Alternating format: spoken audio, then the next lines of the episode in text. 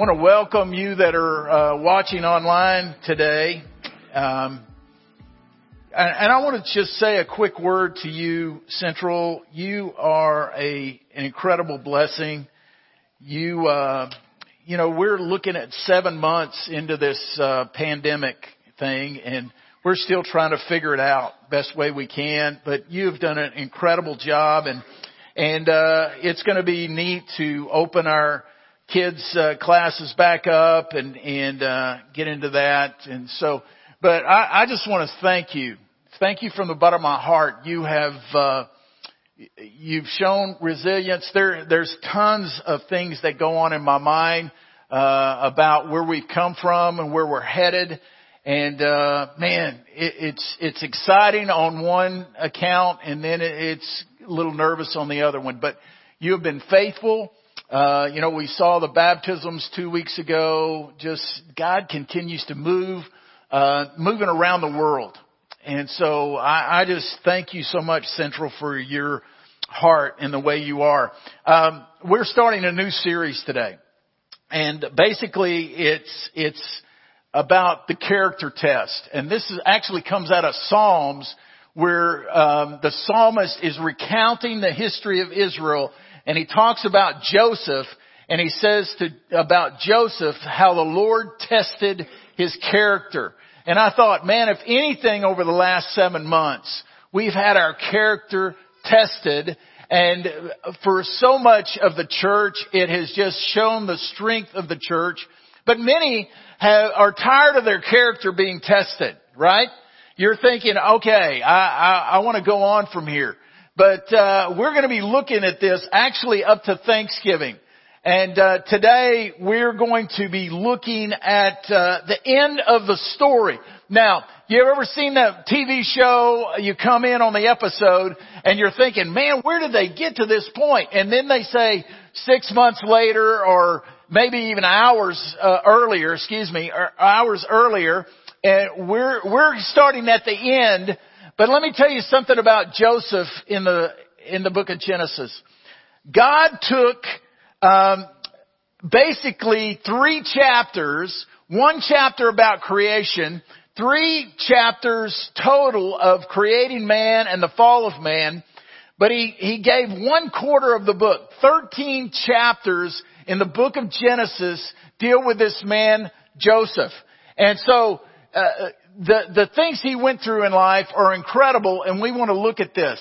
Uh, many of you are familiar with eBay. If you're not familiar with eBay, you, uh, you know that it's a, uh, uh, op- opportunity for you to sell merchandise or to sell anything on there and auction it off and you can do that on eBay. Well, I looked at the weirdest things ever sold on eBay and let me share some of those with you. Uh, one of the weirdest ones was a cornflake shaped like the state of Illinois, and it sold for $1,350. Crazy. Uh, another thing that was sold was a grilled cheese sandwich that was shaped like the Virgin Mary that they said was 10 years old and had never gotten any mold on it. It actually sold for 18,000 pounds in Europe. There was one where a, a young man put his grandmother on eBay. Uh, he, he said this about her, she was cuddly but annoying. That's what he said about his grandmother. But perhaps one of the most interesting things that was ever on eBay was sold by a guy by the name of Ian Usher. Ian Usher had just gone through a divorce. His wife had left him hard times had come upon his life. And so he chose, he was going to get rid of everything. So he auctioned himself and everything that he owned on eBay. And he actually pulled in $399,300. But what happened is, is basically Ian Usher got rid of everything and he relocated in Australia. He is a, he is an author today. But he was wanting, life had gotten so bad that he wanted to get rid of it. That would describe Joseph's life. If, if Joseph had eBay, he would have probably said, this is it. anybody can take my life. Anybody can take it from me because he was born in a dysfunctional family. He was sold by his brothers in slavery. He was uh, put in the uh, Potiphar's house and he was accused of of uh, trying to advance on Potiphar's wife. He was put in prison. He was forgotten in prison. Uh, there's just things in his life that were out of ordinary that if he could have sold his life, he would have done it. But he couldn't and God had a purpose. And so we're going to look in, if you have your Bibles, I want you to turn with me to Genesis chapter 50. And, uh, we're going to start, like I say, at the end of the story. In chapter 37, which we'll pick it up next week, we're going to go through each of these tests of character.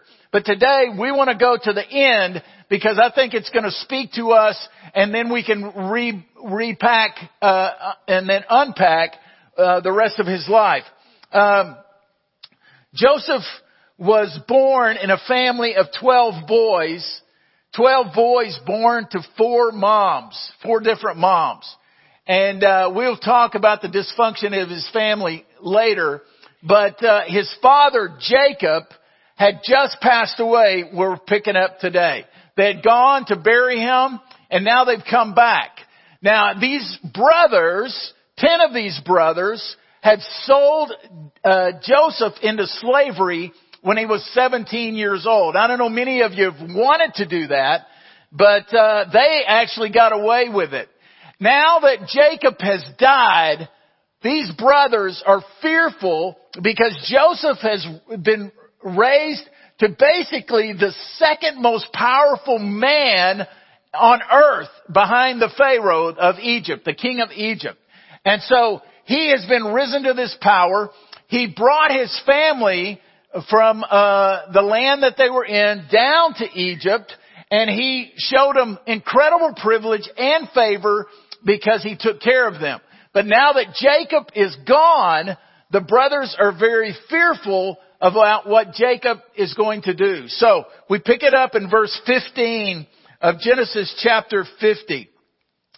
When Joseph's brothers saw that their father was dead, they said, it may be that Joseph will hate us and pay us back for all the evil that we did to him. Let's stop there just a moment. You see uh, the scenario. They're fearful that Jacob is no longer the buffer. So what will they, what are they going to do? Is Joseph going to, uh, literally the word hate us means to, is he going to hold a grudge against us? He's been holding this grudge and he's going to fully pay us back for the evil that we did to him. Uh, you know, what's interesting about these brothers is that they knew they had done evil to Joseph. They confess it in here just a moment. They knew they'd done evil. They knew they'd done the wrong thing. And somehow God in His miraculous work had risen Joseph to this position, but they knew that they had done evil, even though they did it 40 years previously. And so here the brothers are uh, uh, carrying around this guilt and shame, and they were carrying around this guilt that they've been carrying around all this time, and this is the way guilt worked. They, they could not enjoy the privileges of Egypt and the favor that Joseph had give them because they were full of guilt and shame. Have any of you ever walked there before? You, you want to experience the fullness of God. You want to experience this freedom that we sang about. You want to experience these things, but if God only knew your past, or if everybody only knew your past and the guilt and shame that you carry around, I want you to know that guilt is a heavy weight to carry through life. It's incredibly heavy. I read about a man by the name of Stephen Goff. Stephen Goff had gone on in life to become a successful businessman. However, when Stephen Goff was a teenager, he killed his best friend and left him in a field of uh, a wooded area. They eventually found the the body of his friend, but they never uh, they never caught Stephen Goff, and he went on in life. 17 years after he had killed his best friend, he had to turn himself in. And the reason he had to turn himself in is because of the guilt that was overwhelming him for those 17 years. Can you imagine what he had gone through? Any success had a bitter taste in his mouth. Anything that was good to him had a bitter taste in his mouth because he carried this guilt. I know that some of you in this room are probably carrying guilt and shame today. Many people watching online, they, they feel like they have done uh, things that if only other people knew about or God knew about and they're carrying this guilt whether it was an abortion or whether it was a divorce or whether it was an abusive situation or there was something that took place and this guilt and shame is just so heavy and and we need to understand today that the grace of God is real. So let's get on in the story and see what takes place. In verse 16 it says this, so they, the brothers, sent a message to Joseph saying, your father gave this command before he died. Say to Joseph, Please forgive the transgression of your brothers and their sin because they did evil to you. And now, please forgive the transgression of the servants of the God of your father. And Joseph wept when they spoke to him. His brothers also came and fell down before him and said, behold, we are your servants. Now, we have nothing in writing to let us know that Jacob actually wrote some kind of note for them to give to Joseph to kind of spare their skin, so to speak. But they were so fearful they couldn't even meet with Joseph face to face, so they made up this story. And if you know anything in the Old Testament about the life of Jacob, he was called the deceiver. He cheated his brother Esau out of his birthright. He had other things that he had done as the deceiver. Here, isn't it amazing that these boys did not fall far from the tree? That they're trying to deceive Joseph right here. And so they come and they send this note for him. They, they confess their evil. They confess their evil intent. They confess what they had done and they come and fall down before Joseph and uh, this isn't it interesting? If you, we're going to find out over the uh, uh, next few weeks how that Joseph had a dream as a boy that uh, there would be a bowing down before him. Isn't it interesting to see that fulfilled right here in this bowing down of the brothers to um, to Joseph? But they confess their guilt, they confess their fear, and notice the response of Joseph in verse 17. Joseph wept. Now, we see that in the heart of Jesus in John 11:35 when when um, uh, uh, uh, Lazarus died, and Jesus wept. Joseph weeps here. Let me say this: Joseph is not weeping for himself.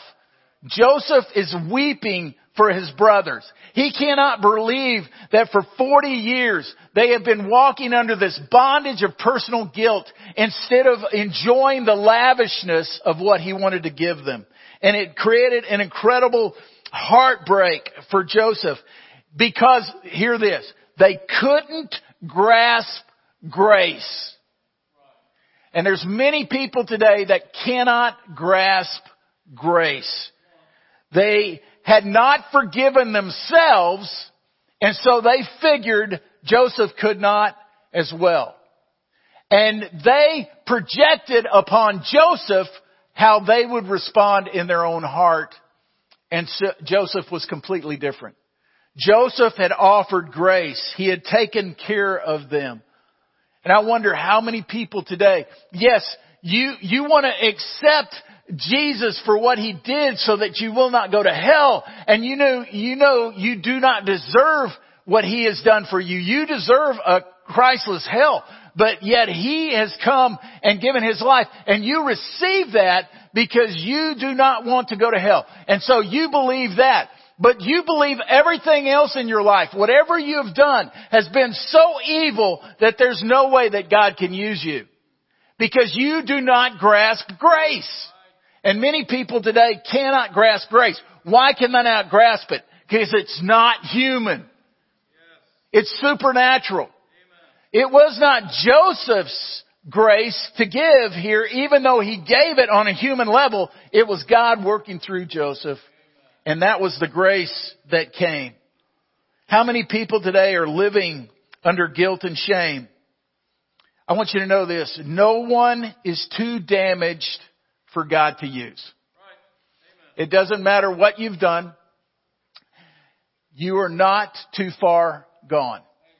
And I've seen many people, they, they, uh, there was an abortion or that there was abuse somewhere in their life or that uh, they went through a failed marriage or a couple of failed marriages or they were put in jail for for some reason and and yet they think okay god you will take me to heaven but as long as i'm in this earth suit you know i'm just going to stay on the sidelines no that's not the way grace works grace works and saying get back into the game now verse 20 is really where the rubber hits the road as far as the end of the story. Verse 20. Joseph says this, as for you, he's talking to his brothers, you meant evil against me, but God meant it for good, to bring it about that many people should be kept alive as they are today. So do not fear, I will provide for you and your little ones Thus he comforted them and spoke kindly to them. Notice he says this. He starts out in verse 20. As for you, as for you guys that are bowing down before me right now, what you did is incredibly evil. I mean, he doesn't get away with that. The consequences of sin are very great. And so they have already said it's evil, so he just agrees with them. Yeah, which, guys, you sent me into slavery. Yeah, what that was was evil. But as for you, this is not your doing. This is not of your doing. God had a purpose behind all this. And he said that purpose was that uh, he was going to be uh, keep alive uh, many. Now, what did that mean? Well, here's the deal: Jacob and his family, these sons and they and the wives, came down to Egypt, okay? They were not that big a group. I don't know what the number would be at that point, but they were not that large of a group. That group was going to come and under the protection of Joseph, that family was going to grow to millions.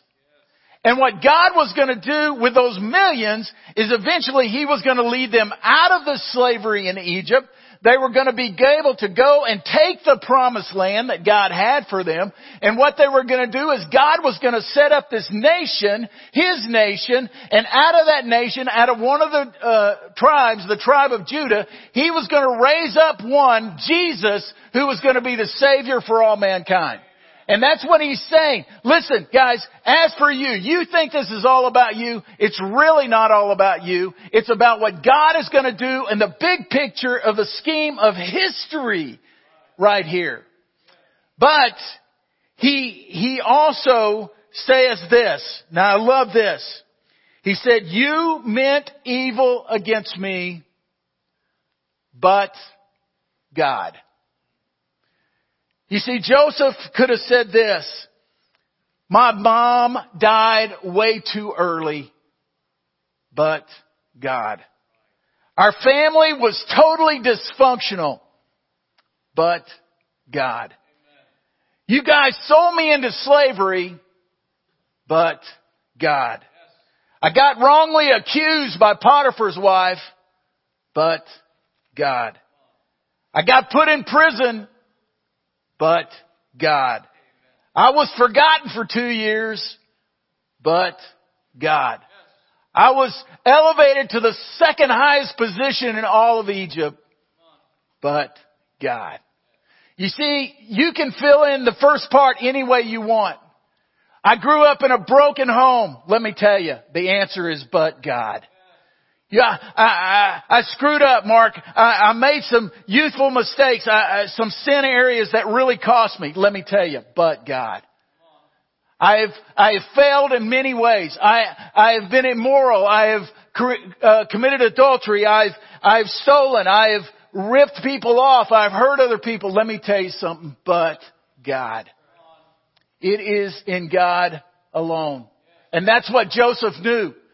Guys, as for you, you think this is all about you. It's really not. I'm telling you, it's all about God.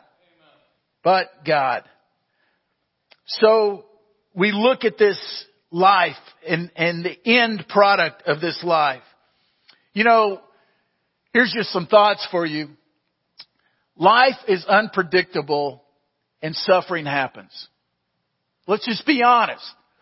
Anybody that told you that as a follower of Jesus, you would never have problems and it was going to be just full of favor and blessing on this earth, let me tell you, forgive them.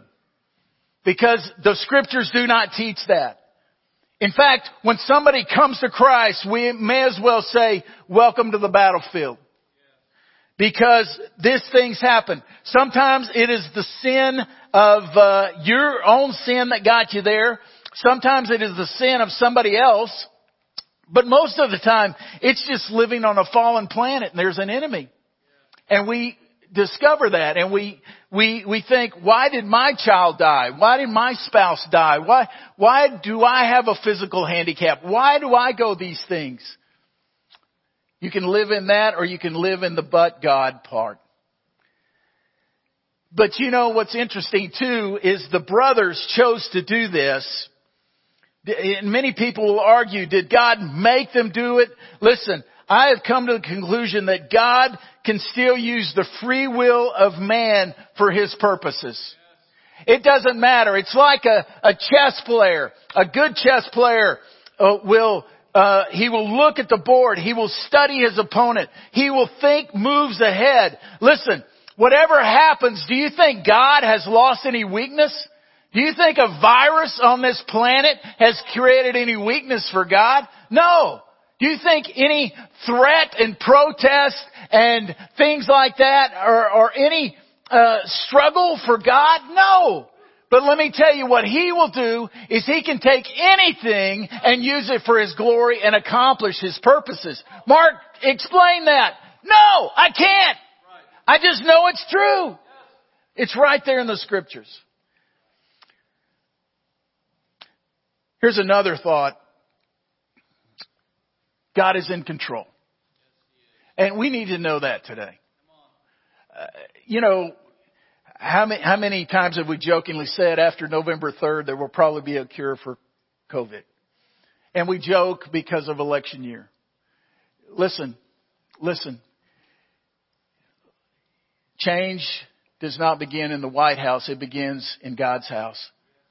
It begins with us. And, uh, we we believe and we know He is in control. But what does suffering do actually? I'll be brief with this. What does suffering actually do? Um, number one, it brings opportunities to uh, communicate the gospel. It, it gives us an opportunity to share because others go through hard times, we go through hard times. It is an opportunity to share the gospel the good news that we are all broken and that Jesus came because we're all broken and we need a Savior. Another thing about suffering is it helps us to understand the sufferings of others. Pam and I have been through a lot of things and, and, uh, we, we've been through things in our life and, and oftentimes we think, God, why us? Why our family? Why, why these things? But you know, we always come out of that suffering or even in the midst of that suffering being able to care for somebody else that's going in that suffering. A third thing about suffering is, is it produces Christian maturity and character. It produces character and, and, and maturing in us. We, we do not grow up very well. There's something that has to be catalytic to make us grow up. Pam and I, when we were in the mountains last week, we, we saw this, uh, uh, statement. I think it's good. Most broken roads or most broken paths lead to beautiful views. Most broken paths lead to beautiful views. And, and listen, some of you say, Mark, I just want to know that's true. Man, you're going to have to trust the Lord. I can't fix your past and I don't want to I don't want to short circuit or undermine whatever you went through or to say it wasn't evil. Listen, it could have been hugely evil. But let me tell you, we have a God who takes broken paths and gives beautiful views. The last thing about suffering is it can produce salvation. Some people wouldn't have come to Christ if they hadn't got broken. In fact, none of us would have come to Christ if we hadn't got broken. You gotta know that you're broken. And when you know you're broken, then you seek out a deliverer. And that's what we've done in Jesus. I, I end with this thought. Anytime we read a story in scripture, we always interject our, our, our place in the story, right? And most of the time we're the hero. We, we say, oh, I'm Joseph in this story. I, I'm Joseph. I've had these hard things in my life and I've gone through these hard things and uh, people ought to come and fall down at me and and t- say they're sorry and and I will give them grace and we we try to be Joseph. And, I, and I'm not saying that at times we're not Joseph that that we have gotten hurt and uh, we need to uh, forgive and we need to give grace and we need to do that and uh, but listen most people and I'm t- saying most people on earth are the brothers. We put ourselves as the brothers. We have hurt somebody else. We have done the damage to somebody else. And, and we, we need to come and, uh, uh, we find ourselves living under guilt and shame because we have hurt somebody else or we've done something uh, evil somewhere else, and we just need to come and experience the grace uh, that only God can give. And that's where we find ourselves like the brothers. But many of us find ourselves like the brothers because we have allowed ourselves to be sidelined because of something we've done. And God is saying, listen, it's time to get off the sidelines and in. My grace is sufficient for you. And, and some of you are waiting, well Mark, when somebody comes and makes up for that abuse I went through as a child, then I will be able to go forth. Let me tell you, but God. Some of you are saying, but, but Mark, that guy used to beat me, or that guy left me, or he split up our family, and when that gets straightened out, then I'll get right. Let me tell you, but God, the chances of somebody coming to apologize are probably never gonna happen. But God says, my grace is sufficient. Let's go forward. So who are you in this story today? Are you Joseph? Or are you the brothers that need to get up and start enjoying what God in His grace has given you right where you're at? If any of you know the history in scripture, the Jewish nation eventually got into the land. King David was an incredible king. However, he could not build the enormous temple that uh, they wanted to build. When it came time for Solomon to build that incredible temple, one of the rules they had is that of the masonry and the stonework, there would be no chiseling, no hammer sounds within the temple itself. It would be done somewhere else and then brought into the temple and put in place.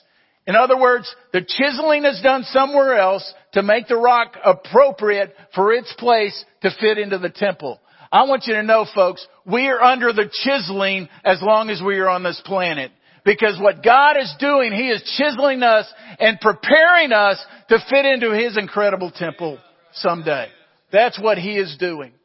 And so you're thinking, I'm going through some hard times, Mark. Explain that. I cannot fully explain it, but I know that there's a God who is full of love and mercy and grace, and He wants to pour that out on you. And let, let me tell you something. Chances are, uh, uh, you know, I've uh, since this thing is broken, it's been strange for me. I've done eight funerals, and uh, let me tell you, people still die. And the doctors say one out of every one person will die. And so that means it's going to continue to happen.